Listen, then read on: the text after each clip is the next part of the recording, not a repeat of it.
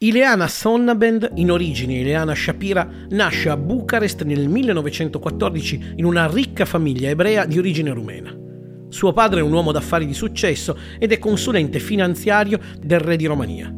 A quel tempo, in quel luogo, l'educazione dei giovani benestanti prevede viaggi, visite nei musei, tante ore di lettura e di studio di moltissime materie, tra cui anche la storia dell'arte. La linea dell'arte un podcast di Nicola Spallario realizzato dal Giornale dell'Arte in collaborazione con Artefiera per la sua cinquantesima edizione. Ogni episodio è dedicato a un grande gallerista che ha influenzato la linea dell'arte negli ultimi decenni e che ancora oggi ispira le nuove generazioni di galleristi. In questa puntata Ileana Sonnabend Ogni biografia sarà accompagnata da una breve pillola di galleristi, artisti e curatori in attività che racconteranno un proprio aneddoto su Artefiera. L'ospite di oggi è Simone Menegoi, critico e curatore. Dal 2019 direttore artistico di Artefiera. Cominciamo. Iliana viaggia molto con la famiglia, visitando le principali città italiane ed europee e i loro musei. È così che comprende che quei luoghi conservano al loro interno opere preziose che devono essere tutelate e mostrate. Ileana Sonnabend racconta che più di una volta durante i soggiorni a Parigi e a Vienna, mentre la madre e la sorella passeggiano per le vie del centro per fare acquisti, lei viene lasciata a trascorrere le giornate nei musei. Tuttavia l'arte che incontra e studia è solo quella tradizionale e antica, il mondo dell'arte contemporanea è ancora qualcosa di oscuro e misterioso. Il 7 ottobre del 1933 sposa Leo Castelli, grande gallerista e collezionista di origine italiana.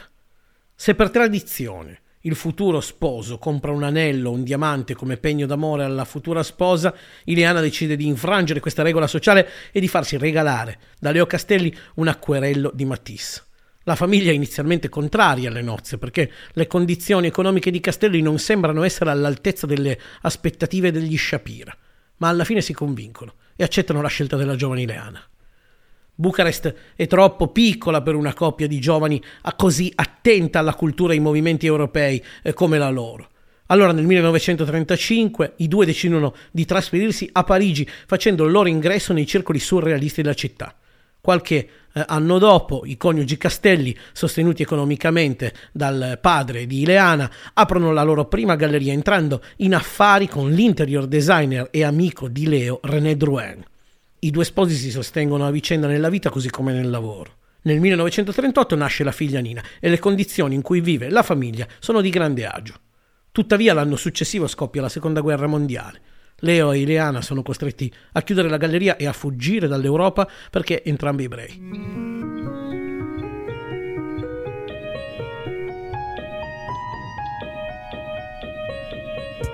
Nel frattempo la madre di Ileana, Marianne Shapira, divorzia dal marito e sposa il pittore americano di origine russa John D. Graham, mentore di Pollock, De Kooning e Gorky. Sarà lui a facilitare l'arrivo di Leana, Leo e della piccola Nina a New York, introducendo eh, la loro famiglia anche ai suoi amici artisti. Grazie alla migrazione di creativi e intellettuali che scappano dalla guerra, la città americana si trasforma presto in un luogo ideale per il fiorire della cultura artistica contemporanea. Nel 1949 Ileana e il marito prendono coraggio e assieme ad alcuni artisti della corrente dell'espressionismo astratto danno vita a The Eighth Street Club, un luogo di incontro per intellettuali e artisti. E da qui che negli anni passeranno anche gli esponenti del minimalismo, della pop art, della rendarte e dell'arte concettuale. Ileana Sonnabend e Leo Castelli entrano così a far parte del mondo dell'arte contemporanea statunitense, ampliando i loro contatti. Nel 1950 curano una mostra di giovani pittori americani ed europei dove compaiono i nomi di Dubuffet e Rothko. Ileana è sempre più appassionata alle dinamiche di quel mondo e quando il marito Leo apre la sua prima galleria lei è un supporto fondamentale per lui. Passano gli anni e la bellezza della loro relazione si macchia dei continui tradimenti di Leo. Nel 1959 Ileana, stanca dell'infedeltà del marito, decide prima di divorziare, poco dopo di sposarsi in seconde nozze con Michael Sonnabend. Insieme decidono di lasciare per un po' di tempo New York e di tornare in Europa. Trascorrono un lungo periodo a Roma, dove provano, senza successo, ad aprire una galleria, ma è qui che allacciano importanti e duratori contatti con Mario Schifano, Sai Tuombli, Mimmo Rotella e tanti altri artisti che eh, al tempo frequentavano la capitale. Passa qualche anno e nel 1962 Ileana e il marito aprono a Parigi la galleria Sonnabend, un luogo che sarà determinante nella diffusione in Europa dell'arte contemporanea americana, in particolare della pop art. Qui Ileana lancia in Europa Roy Lichtenstein, Jasper Jones e dedica una mostra a un giovane promettente Andy Warhol, convincendo anche l'ex marito a inserirlo nella sua galleria. Nel 1963 Ileana si reca a Torino alla Galleria d'Arte Galatea per vedere una mostra dei quadri specchianti di Pistoletto. Rimane così colpita da quei lavori che decide di comprarli in blocco e fare di tutto per portare il giovane artista nella sua galleria di Parigi tra i suoi artisti pop.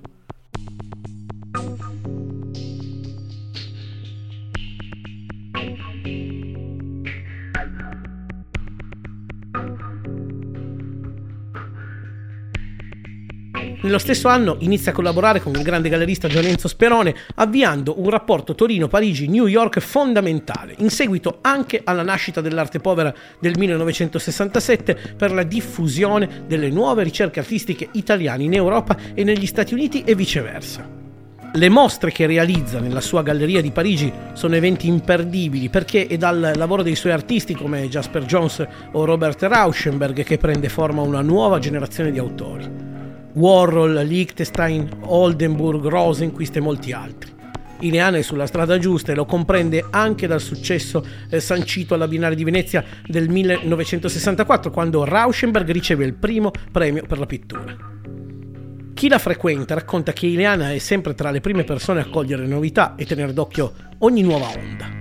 Non è un caso quindi che nel 1969 contribuisca alla realizzazione della celebre mostra When Attitudes Become Form, curata da Zeman alla Kunsthal di Berna, con la quale viene affermata la centralità dell'arte concettuale e dell'arte povera in Europa all'inizio degli anni 70 chiude la Galleria di Parigi e apre una filiale a New York, che adesso è diventato il più grande centro di contaminazione tra arte europea e americana, tra arte concettuale, arte povera, minimalismo e neo-espressionismo tedesco.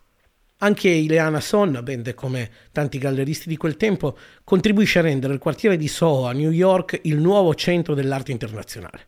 Infatti è lei a realizzare anche le prime mostre di Pistoletto, Zorio, Anselmo, portando negli States l'arte povera. Nel 1972 organizza la prima mostra antologica di Piero Manzoni negli Stati Uniti e ospita la tanto chiacchierata performance in cui Vito Acconci si masturba nascosto sotto una passerella di legno. La sete di Ileana non si placa e dal 1986 decide di scommettere su Jeff Koons, una delle eh, celebrità del mondo dell'arte contemporanea che farà la fortuna della sua galleria. Ancora una volta non si sbaglia, la sua intuizione si dimostra corretta. Non è un caso che le sue capacità e il suo lavoro abbiano contribuito a plasmare il panorama artistico del XX secolo. Nel 2007 Ileana Sonnabend muore, lasciando un patrimonio di 876 milioni di dollari a cui viene aggiunta la vendita di una parte della sua collezione d'arte del dopoguerra per 600 milioni di dollari, la più grande vendita privata della storia. Ileana Sonnabend era una donna carismatica, brillante, che aveva come arma vincente un intuito infallibile. Nonostante il grande successo che è riuscita a ottenere nel corso degli anni, è stata costretta ad affrontare difficoltà e problematiche legate alle questioni di genere, diventando un esempio di riscatto per la difficile condizione delle donne nel mondo del lavoro. In una sua intervista degli ultimi anni ha detto questa frase. Dicono che ho un carattere difficile, il che non è del tutto vero. Non è stato affatto facile essere una donna nel mondo degli affari. Anche molti artisti credevano che fosse facile raggirarmi. E così mi è toccato essere più dura di quanto non fossi davvero. Mi sono trovato in una posizione di svantaggio così tante volte che ho dovuto darmi una strategia di difesa. Ma avere questa reputazione non mi disturba affatto. Ho cominciato a frequentare Artefiera nella seconda metà degli anni 90 da giovane critico emergente. Avevo studiato a Bologna, ma in quegli anni non frequentavo la fiera. Avevo poca dimestichezza con le gallerie private e l'arte la guardavo sui libri o andavo a vederla nei musei. Uh, non mi ricordo qual è stata la mia prima artefiera, sono sicuro che l'artefiera è stata la prima fiera uh, in cui ho messo piede, ma non mi ricordo qual è stata la prima volta. Ho però un ricordo molto vivo legato a una di quelle prime volte e fu quando uh, incrociai uh, nel corridoio di uno dei due padiglioni dove ancora oggi si tiene la fiera un conoscente che oggi dirige un museo nazionale e allora era direttore di una um, galleria civica del nord-est e lui mi invitò eh, mi riconobbe, mi salutò e mi invitò a proporre un artista per una mostra di video che stava organizzando in quel momento. Fu la prima volta che una istituzione si interessava al mio lavoro, era la prima volta che, che ricevevo un, un, riconoscimento del genere e mi fece un enorme piacere. Mi ricordo distintamente proprio quel momento e ovviamente mi fa certa... Uh, mi fa un certo effetto ritornare ora in quei padiglioni in un ruolo, eh, in una veste molto diversa e mm, mi dà il senso di un cerchio che si chiude. Questo era La linea dell'arte, un podcast di Nicola Ballario realizzato dal Giornale dell'Arte in collaborazione con Artefiera per la sua cinquantesima edizione.